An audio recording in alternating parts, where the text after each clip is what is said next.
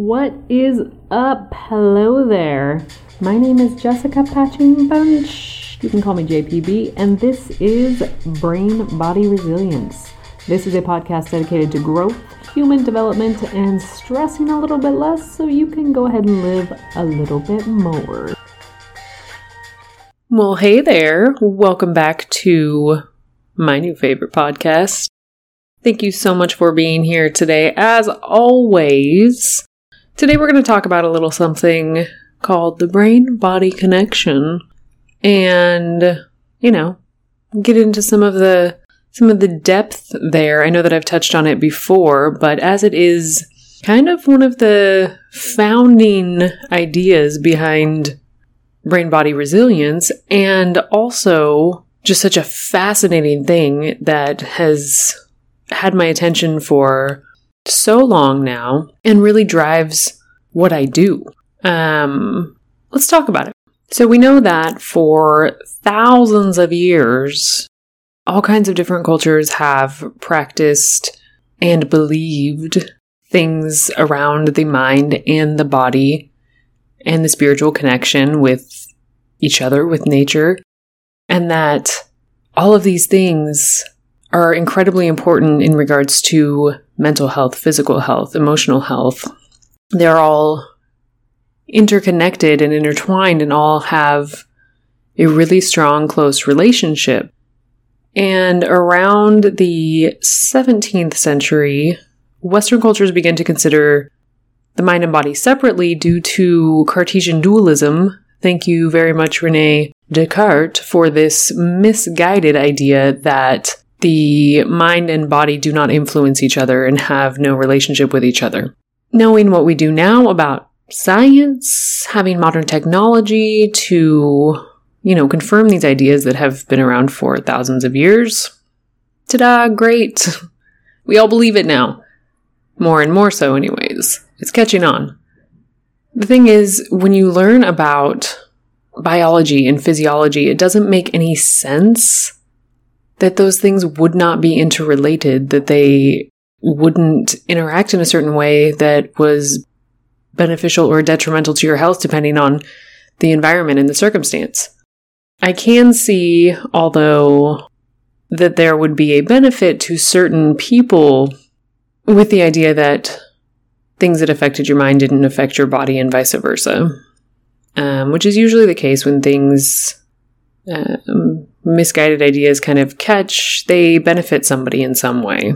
Anyways, just one example of the incredibly complicated interdependency between the mind and the body is the fact that we have 100 million neurons in our gut. And that is where the majority of our serotonin and about half of our dopamine are produced. And those are like our happy, feel good, motivational, reward, um, mood stabilizing chemicals. So all of those things are taking place in our head, but the production of them is in our body.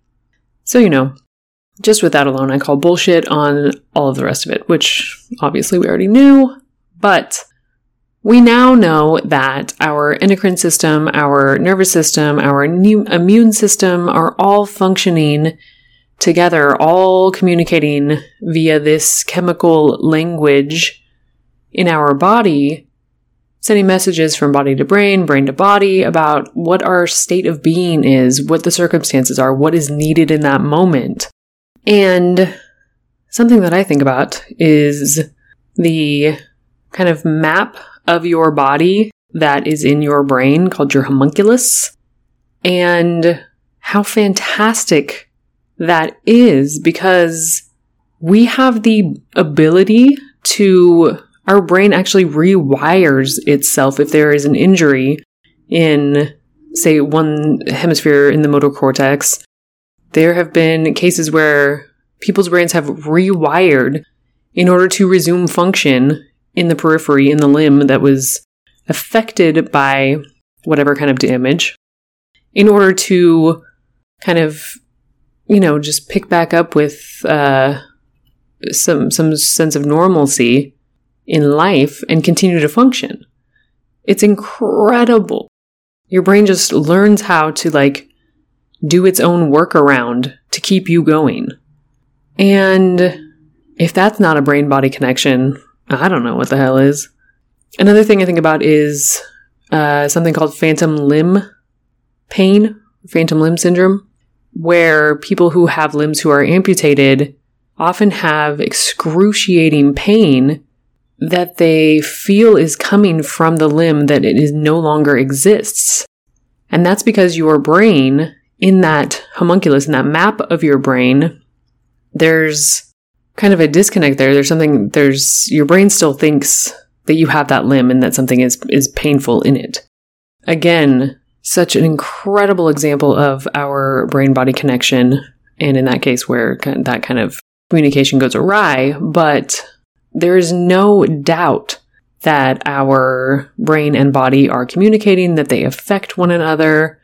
They are always, always communicating, even when you try to distance yourself from that, from your, from your body, which we do in various ways, which I'm going to get into here. That in itself is a signal to your brain and then back to your body about how, about your state of being.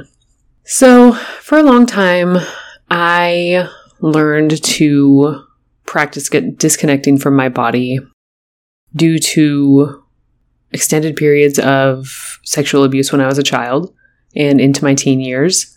And so I would just kind of pretend like I wasn't in my body and disconnect from what was happening to my body in order to um, cope in order to in order this was my coping mechanism this was kind of my survival tool and later on, I, I learned a lot of shame, and probably due to a lot of those things, I had so much shame that I directed towards my body.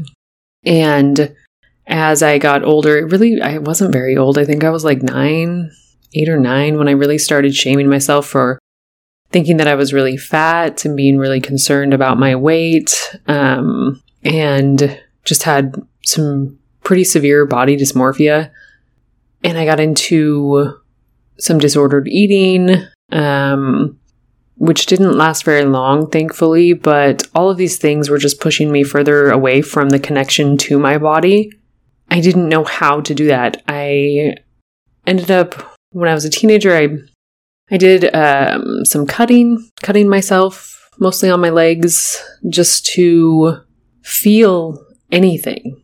I remember just wanting to create some physical pain just to kind of match the emotional pain or maybe just to as a representative of the emotional pain that I was feeling just to prove that I could actually still feel something. So I was taking all of these things, all of my my feelings out, my anger out on my body. And all of these things that I was doing the shaming, the cutting, the disordered eating it was all just creating a larger separation between, you know, in the relationship, in a healthy relationship with my body. And I would just have the most hateful thoughts towards myself and towards my body. I now know that thoughts are biological events. The way that you think has an impact on the way that your cells respond. The physiological response in your nervous system. These are directly guided by your thought process. And especially when that turns into habitual thoughts, into th- thought patterns and beliefs. And it took me a long time. It took me, I don't know, 20 years to maybe more to understand that there are valid reasons to exercise that have nothing to do with changing my body, to understand that my body is this incredible machine that really has the value that's placed on it for what it looks like is subjective. It's just whatever value I place on it, but that my body is more than what I look like. And I've been I've been following some a lot of a lot of my kind of circle on um, social media, they have there. There's a strong base for anti-diet fitness, anti-diet um, nutrition, um, anti anti-aesthetic fitness. All of this, which I love so so much. I'm I'm I'm so into it. But sometimes the message kind of I think can be adjusted. I think we create these um, binaries, good or bad, when we're trying to get out of a different kind of category of good or bad.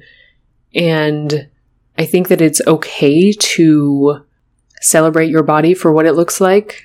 Just making sure that we are not um, making our idea of our body's value contingent on what it looks like, because then that becomes a different thing. But for me, I can't pretend that I don't see what I look like. And when I am strong and I am fit, I look different than I do when I am not taking care of myself. And that differs for everyone. I think getting away from the idea that there is a certain body type to strive for or a certain body body aesthetic that is more attractive or more appealing or more valuable in some way. Absolutely. Those things don't make any fucking sense and they are incredibly harmful all around the world. But again, I think it's okay to celebrate yourself in your body and the aesthetics are a part of that. So I think embracing that there there is a balance there and it's not a again it doesn't it doesn't have to be a binary of I you know, strive for anti aesthetic fitness or I appreciate the way my body looks. I think it can be a both and situation. Um, but some of the reasons that I've found to give your body movement and exercise that have nothing to do with changing your body is number one, to relieve stress. This is a huge, huge thing for me, being a stress coach and, you know, trying to spread the good world, good word around the world that we can be participants in taking action in our life and creating habits that help us to release stress and tension from our bodies and help to create that buffer to the everyday stresses that we have. And exercise is one of the most fantastic ways to do that. Your body needs movement. When you have stress, you need movement to get it out of your body. Uh, another reason is to increase strength. That one for me has been huge in the last little bit especially as I get older, I realize how important it is to maintain my strength and increase my strength just so that my body like stays functioning. Uh, also just working on a skill. Like I want to get back to the point where I can do some tumbling and do the splits and do all of these things. Having a goal outside goal for your body outside of weight loss is fantastic. And I want to encourage every single person that listens to this to give yourself a goal with your body that has nothing to do with weight loss. It is incredible what that can do for you for both your mental and physical health when you start to focus in other areas on what your body can potentially do for you. Um, anyways, have fun with your body. Enjoy it. Enjoy moving. This will improve your quality of life and your health. Ultimately, it's just about having a level of respect and reverence for your body that has nothing to do with what it looks like. The human body is the most incredible thing. It is constantly working for us every single moment of our lives, even when we treat it like shit.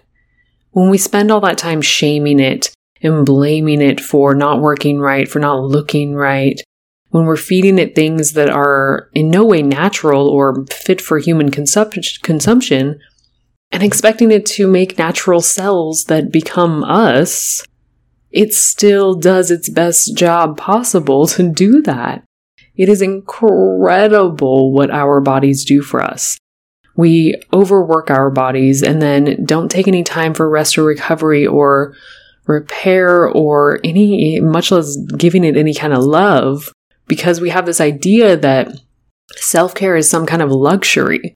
When in reality, if you're not taking care of yourself, if you're not taking care of your body, it will break down and it will not be able to function correctly. And then you blame it some more. And then it's this whole loop. And we have to get out of that. And part of that is we're not giving our bodies a lot of movement. We are, our modern lifestyle is incredibly sedentary.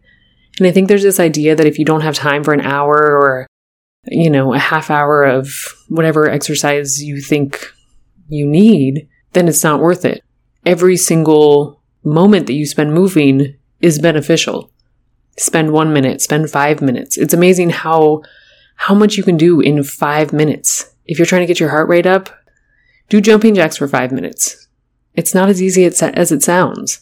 It will get you the results that you want as far as boosting your mood, giving your body movement, all of these things that, again, have nothing to do with weight loss.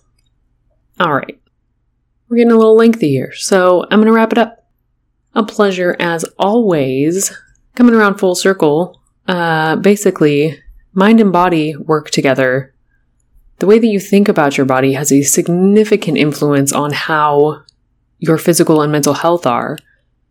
And if one's not functioning optimally, the other won't either. It is a inextricably intertwined relationship, and we have to care for both aspects of it. We are both brain and body, and there is no separation. We have to take that into consideration when we are working on our, you know, goals for our healthcare or our wellness practice or whatever that is that we have. And if we don't have one, we need to consider having one.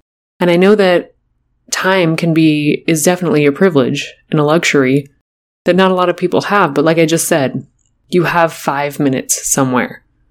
You have a 10 minute break. You have two 10 minute breaks in your eight hour workday.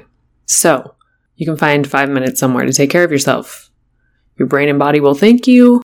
I thank you for being here. As always, I would greatly appreciate it if you found this useful or interesting or entertaining in any way to like, share, star, subscribe, tell people about it, whatever it is you can do with it. I love it. Thank you so much. Until next week, peace out.